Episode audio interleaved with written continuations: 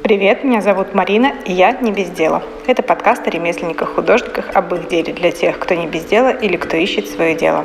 Я напоминаю вам делиться подкастом в соцсетях. Обязательно рассказывайте о нем друзьям, оставляйте отзывы. Спасибо большое всем, кто уже это делает. Мне очень приятно, и это добавляет сил двигаться дальше. А вы добавляйтесь в чат слушателей подкаста. Ссылка есть в описании подкаста. И также можете поддержать проект, купив открытку на сайте или подписавшись на Патреоне. Ссылки на сайт и на Patreon есть в описании. Также спасибо большое всем патронам за поддержку, особенно Олегу и Анжеле. Также я хочу сказать, что скоро у проекта «Не без дела» будет еще один подкаст, и это будет подкаст про вязание.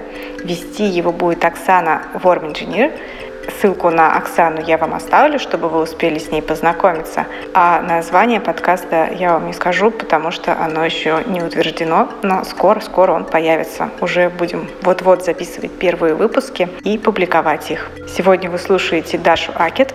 Даша занимается шелкографией, печатает сама и проводит мастер-классы. А еще она занимается изготовлением мешочков и сумок для брендов. Даша, привет! Привет! Расскажи, пожалуйста, подробнее о своем проекте, лучше даже о шелкографной его части. Я, если так нескромно сказать, развиваю шелкографию в России. Шелкография — это такая творческая печать, но в России она у нас известна совсем не с творческой стороны. Это в основном многотиражное промышленное производство, сумки, промо-текстиль, вот эти вот визитки, которые печатают на таких больших станках с целой кучей химии. В этом-то вся и проблема, да, что в, э, России у нас шелкография с творческой стороны совсем не рассматривается, но у нее огромный просто потенциал. С помощью шелкографии можно творить вообще такие вещи, просто невероятно. Я до сих пор, э, когда сама печатаю что-то новое, радуюсь как ребенок, э, что это получается так качественно. Ну, в общем, о самом процессе, да, расскажу, что шелкография если посмотреть со стороны процесса, да, это трафаретная печать. И за рубежом она сейчас также популярна, как линогравюра, вот блок-принт, вот эти вот все техники, которые до нас уже дошли и стали у нас уже в России популярны. Шелкография еще пока не пришла. И я догадываюсь, почему она еще не пришла в Россию, потому что а, ознакомиться с техникой. Найти материалы очень сложно, потому что, как я уже говорила, да, что это у нас промышленное производство, и что-то узнать самому, как это можно сделать дома, очень сложно. А как ты это узнавала? Если начать э, с истоков, да, как я вообще заинтересовалась э, печатью, нанесением изображения на ткань, ну, преимущественно ткань, потому что мне очень близок и нравится текстильный именно дизайн. Я, как и, наверное, все многие дети, с детства любила рисовать, но мне интересно было как-то просто на бумаге рисунок оставить, мне обязательно надо было его как-то практически применить. Я себе расписывала кеды, футболки, все что угодно, рисовала, ну, можно сказать, кастомизировала одежду это все увлечение, оно как-то шло параллельно там уже взрослению, поступлению в институт, году э, время от времени как-то возвращалась к этому всему, изучала разные техники. Мне интересно было создавать какие-то текстильные такие вот штучки, приятности с рисунками, но сам процесс рисования кисточкой для меня был слишком долгий, монотонный, но не могла я просто вытерпеть это все. Мне нравилось, когда вот я смотрю на конечный какой-то продукт, который я создала, который можно носить, э, выйти там футболку на улицу, но мне почему-то не нравился, не так сильно нравился сам процесс вот этого всего вырисовывания, наверное, не хватало мне терпения, и я искала какие-то техники, упрощения этого всего, чтобы можно было создавать такое, качество, такое же качественное изображение, но быстрее, как-то систематичнее. Я пробовала линогравюру, пробовала вырезать э, трафарет из пластика, там как-то губкой промакивать. Но все это было не очень качественно, э, не очень нравилось мне, как получалось, э, и также долго. Это же надо все вырезать. Как-то вечером на Пинтересте, всеми нашим любимым, а, я искала ну, картинки, как обычно, там добавляла себе, искала какие-то там заграничные техники, может быть, которые еще не дошли до нас, неизвестные. И нашла такую картинку, там девушка держит деревянный трафарет с сеткой, а этот трафарет в краске, а под трафаретом изображение, вот прям такое качественное, какие-то там прям детали пропечатанные. Выяснилось, что эта техника называется printing. Попробовала перевести это на русский язык. Оказалось, что эта техника называется шелкография. Вбила на русском языке в гугле шелкография. И там мне выдал такую картинку. Это там футболки, кепки, визитки, коробки из-под пиццы, станки, производство. В общем, совсем не то, что было на английском языке. И начала, в общем, я изучать это все и пыталась как-то понять. И вот эту вот всю техническую информацию, которую я в маленьких количествах находила, ну, о процессе шелкографии в интернете, я пыталась как-то убирать вот все вот это вот техническое, чтобы до какого-то такого простого минимума дойти и понять, что нужно, чтобы начать заниматься шелкографией дома, чтобы не покупать эти станки. Вот я, я же вижу, вот девушка вот держит трафарет с сеткой и шпатель, все, у нее ей больше ничего не надо, никакие станки, зачем? Дайте, покажите мне информацию, как это можно сделать дома. Я вот прям чувствовала, что вот, все, я нашла, только нужно еще немножко. Но это вот немножко у меня, наверное, наверное, продлилось полтора года всех этих поисков, адаптации той вот картинки, чтобы я могла сделать примерно то же самое. Я отсекаю вот это вот все лишнее техническое, эти растворители, станки. Ну, зачем мне это дома? Дайте мне просто понять, как это можно сделать с помощью трафарета одного. Выяснилось, что нужно, что нужно, чтобы заниматься шелкографией дома. Это трафарет деревянный, это сетка, натянутая на этот трафарет, специальная эмульсия. Это такое волшебное вещество, с помощью которого и получается, собственно, рисунок детализированный, который мы уже потом можем печатать. Эмульсия, трафарет и, и ракель, то есть шпатель в профессиональной сфере используют такой каучуковый, но можно и обычный резиновый строительный. Вот, получается, ну и краска. Краска может быть изначально вообще акриловая, но там, конечно, свои сложности в ней. Получилось у меня не так уж и много компонентов, чтобы начать. Потом я поехала, это было еще у нас в Омске, выяснила, где можно купить эту эмульсию и сетку. Это, как оказалось, там обычная промбаза со всеми рекламными материалами, а, находящиеся там в самом конце города с четырьмя пересадками. Приехала я на эту базу, сказала, что мне нужна эмульсия. На меня так дядечки серьезные посмотрели. Продали мне эмульсию, сетку. Я приехала домой и попробовала сделать свой первый трафарет получилось достаточно удачно, и все, я почувствовала себя волшебником. А как ты трафарет делала? То есть ты печатала на принтере и ну, вырезала? Получается, технология такая. Если грубо объяснить языком без картинок, я попробую. Изначально нужно изображение, распечатанное на пленке, на прозрачной пленке, черное изображение. Это может быть обычный принтер лазерный и пленка специальная. Она продается, в принципе, во всех э, магазинах бытовой техники. И нам нужно напечатать вот это вот черное изображение обязательно на прозрачной пленке и на нашу раму сеткой нанести вот эту вот самую эмульсию, с помощью которой происходит э, весь процесс. Эта эмульсия светочувствительная, и когда мы ее наносим на трафарет, э, оставляем ее высыхать в темном месте обязательно, и потом мы сверху кладем уже эту пленку с нашим черным изображением и включаем свет. То есть этот процесс, наверное, немножечко как-то похож на проявление фотографий. Да? Мы работаем со светом, и свет, проникая на наш трафарет, там, где изображение черное, свет не попадает, а вокруг все, что на прозрачной пленке, засвечивается.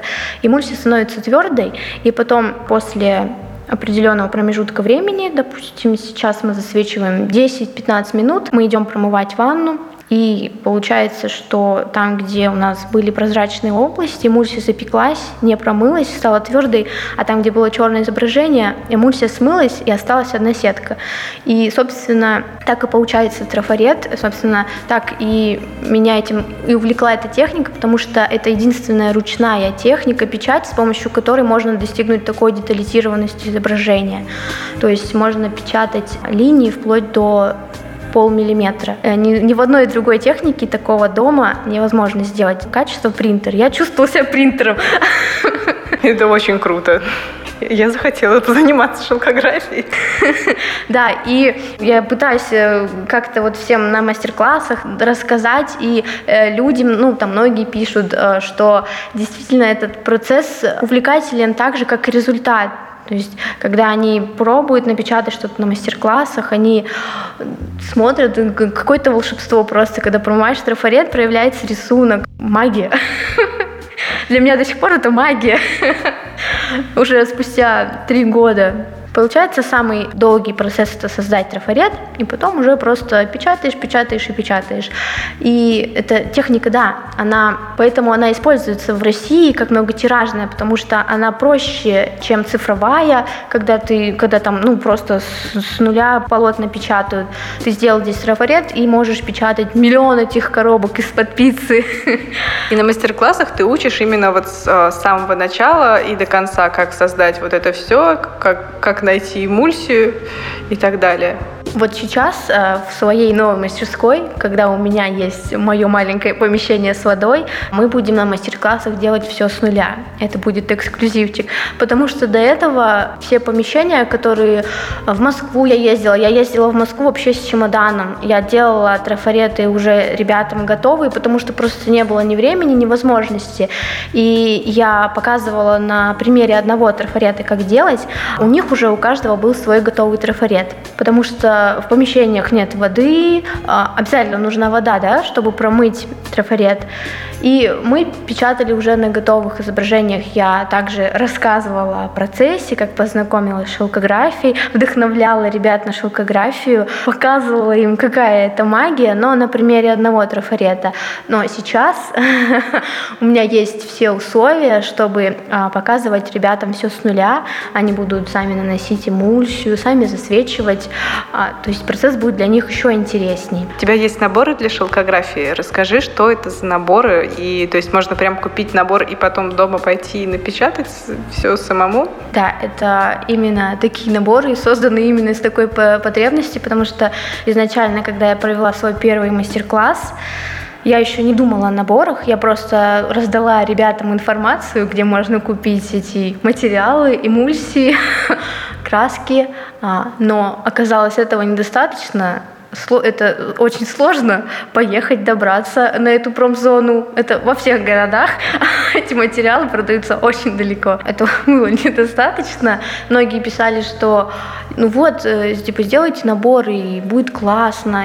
Вот был бы, допустим, у вас какой-то... Э, можно было бы у вас это купить. Вот я бы вот с удовольствием купил. А еще это все продается большими объемами, допустим, краски от литра, эмульсии от литра, там 5 литров. А тебе как бы нужно? Не каждому, да, нужны такие объемы, потому что у нас все рассчитано на производственные мощности. И так родилась таким каким-то таким органическим путем, постепенно родилась потребность в наборах, и я постепенно создавала эти наборы. Изначально первая версия наборов не, не очень походит на ту, которая сейчас. Сейчас наборы, мне кажется, уже с очень подробной инструкцией, с теми материалами, с которыми мог, может э, сделать это любой, э, даже ребенок. ну, в принципе, качеством сейчас я довольна, но изначально было очень сложно найти те материалы, хотя бы даже для себя, чтобы мне делать это самой. Но людей много, и все делают по-разному, а в этом сложность получается, что если ты что-то там эмульсию передержал, не додержал, плохо смыл, смыл, не так нанес, то результат уже не тот. И нужно было так это все предусмотреть, чтобы у любого человека получилось. Изначально мне первые, кто покупал наборы, писали отзывы, что у них не получается, как не получается, как они это делают. Я это все фиксировала, изменяла, видоизменяла, выпускала новую партию, потом в новой партии это было так же, потому что такого продукта не было, и я делала все с нуля, и это было очень сложно, эмульсий очень много для разных красок, они плохо там промываются, плохо смываются. В общем, найти эти материалы, это вот было прям самое сложное во всей работе, а, чтобы они с друг другом контактировали, найти краску. Красок я производителей перепробовала огромное множество, потратила, не знаю, кучу денег. Одна краска просто смывалась, при стирке не держалась, другая по трафаретам вся растекалась, потому что была очень жидкая. И вот я в итоге нашла идеальную краску, которая, конечно же, самая дорогая на рынке. Но, ну что поделать.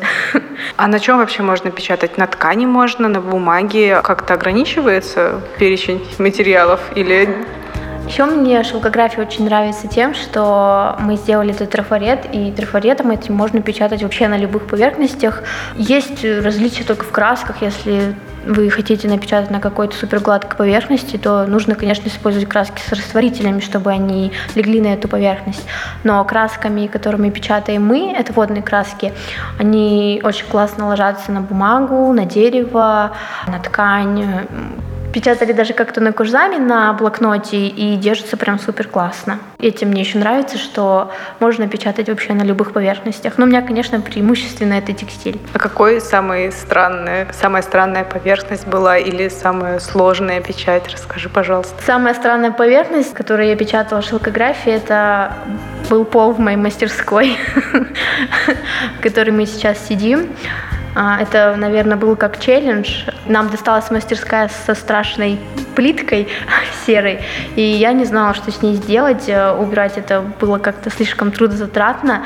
Я решила сначала ее просто покрасить, а потом я поняла, что можно же сделать каких-то там, допустим, семь разных трафаретов, орнаментов и просто хаотично напечатать на каждой плиточке, сделать трафареты под размер плитки и запечатать каждую плитку.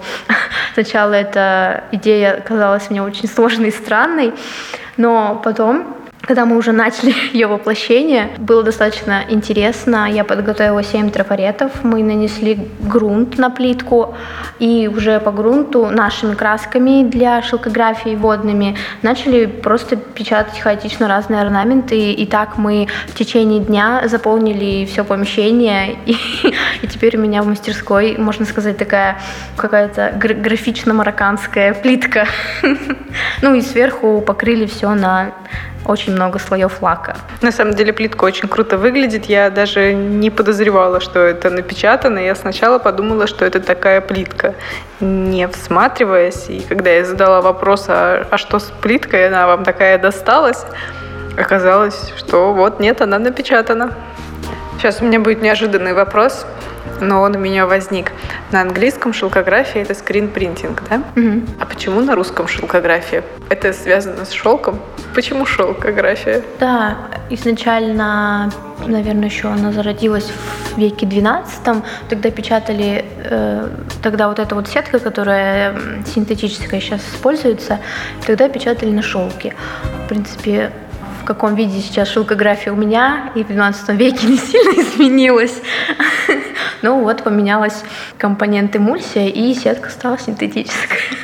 В смысле, не на шелке, а сквозь шелк? Да, то есть вместо вот этой сетки синтетической э, натягивали шелк. Гениально. Ты для меня сейчас просто новый мир открыла, я никогда Наверное, не понимала. можно сейчас так попробовать купить шелк и посмотреть, что получится. Ты знаешь, сеточка будет подешевле, мне кажется. Да. На шелке печатать такое себе развлечение. Ну, кстати, ты сейчас, получается, изготавливаешь мешочки, сумки и на них печатаешь. Насколько это все прибыльно и стоит того делать? Получается, у меня сейчас два направления. Это блок о шелкографии, который я веду, наборы для шелкографии и курс, ой, ну, онлайн-курс. У меня есть онлайн-курс, э, гайд по шелкографии и мастер-классы провожу. И еще одно направление, которое, проект, который родился тоже с помощью шелкографии, это производство мешочков и сумок для брендов на заказ. Изначально, когда я вообще познакомилась с шелкографией, почувствовала себя каким-то творцом, подумала, господи, сколько я сейчас смогу всей, всякой красоты напечатать с помощью этой техники. Я решила остановиться на эко-сумках, потому что тогда меня эко-тема интересовала. Придумала принты, придумала форму сумок. Я сделала так, что они складываются в такие милые чехольчики, и эти чехольчики тоже были полностью напечатаны э, шелкографией. Изначально я хотела продавать вот эти сумки, думала, что у меня будет очень классный бренд, э, все будут покупать мои сумки, будет очень классно. Я делала свои принты, там их где-то было в начале, наверное, штук 5, печатала на сумках и выкладывала это все в Инстаграм. Но как-то это зашло не очень. Люди интересовались, что сумки красивые, но как не покупали. Я даже отправляла их блогерам. Потом постепенно я начала выкладывать, как я печатаю эти сумки. И заметила, что интерес к процессу печати намного больше, чем к самим сумкам. И так я начала рассказывать про это больше, что это за техника такая, как я печатаю эти сумки. И заметила, что люди начали интересоваться процессом. И так постепенно у меня блог перешел э, в блог шелкографии. Сумки остались, но они перешли в другой формат. Это формат на заказ, потому что мне было сложно э, продавать сумки, просто, просто красивые сумки. Мне тогда писали в директ какие-то компании, а можете ли, когда они видели, что я занимаюсь шелкографией, писали, можете ли вы напечатать нам такие вот сумки, как у вас, только для нашей компании с нашим логотипом там в количестве 100 штук. Я изначально думала, как-то это не творческий, почему я должна печатать какие-то промо-сумки компаниям, ведь у меня тут, смотрите, как, какие принты красивые, сумки красивые. Ну, я как бы хотела прям сделать бренд такой настоящий бренд э, со своими иллюстрациями. И однажды мне написала девушка, бренд-менеджер косметики, бренда косметики, и сказала, что вот ей очень нравятся мои сумки, мож, могу ли я сделать такие вот только для них с их логотипом и с моими иллюстрациями. Я подумала, ага, уже интересно. То есть это не получается, это не будут просто промо-сумки какие-то с гигантским таким логотипом, а я могу э, воплотить здесь э, свое какое-то творчество. И я сделала для нее эскизы. Мне еще помогала одна девочка-иллюстратор. Мы вместе сделали эскизы, показали им. Им очень понравилось. И началось, началось самое сложное. Я тогда еще не печатала такие большие объемы. 300 сумок. Это было просто что-то, какое-то нереальное количество. Я еще даже тогда не представляла, где их отшивать. И, ну, я взяла заказ, подумала, потом разберемся. Главное начать, потом во всем разберемся. Я приняла заказ, мы начали понемножечку печатать их. Тогда скорость у нас была намного меньше. Мы нашли производство, отшили, отправили. Им очень понравилось. И так у меня образовалось новое направление. Это текстиль для брендов. Это сумочки и мешочки. Я начала отправлять моим любимым брендам. Сразу замахнулась. Я просто делала макеты не просто мешочков с их логотипами, а создавала иллюстрации, которые ассоциируются у меня с этим брендом, с их философией, и вставляла аккуратненько их логотип. То есть было прям такое готовое, красивое изделие, ну, я такого не видела нигде, и я просто отправляла им такое, можно сказать, первоначальное коммерческое предложение вот с макетом их мешочка и дизайном. А, многие отвечали, что мне в принципе, очень удивляло. Многим я отшивала пробную партию, и с некоторыми мы до сих пор сейчас работаем. И получается, что у меня вот э, образовалось такое новое направление. Я создала для него отдельный аккаунт, и сейчас у меня, по сути, э, два проекта. Это блок шелкографии и мешочки и сумки на заказ для брендов. Расскажи, пожалуйста, о нескольких локальных брендах, которые тебе нравятся или которых просто хочется поддержать. Есть питерский бренд. Мы с девочкой этой даже сотрудничали, делали вместе рубашки, шелкографии я и печатала.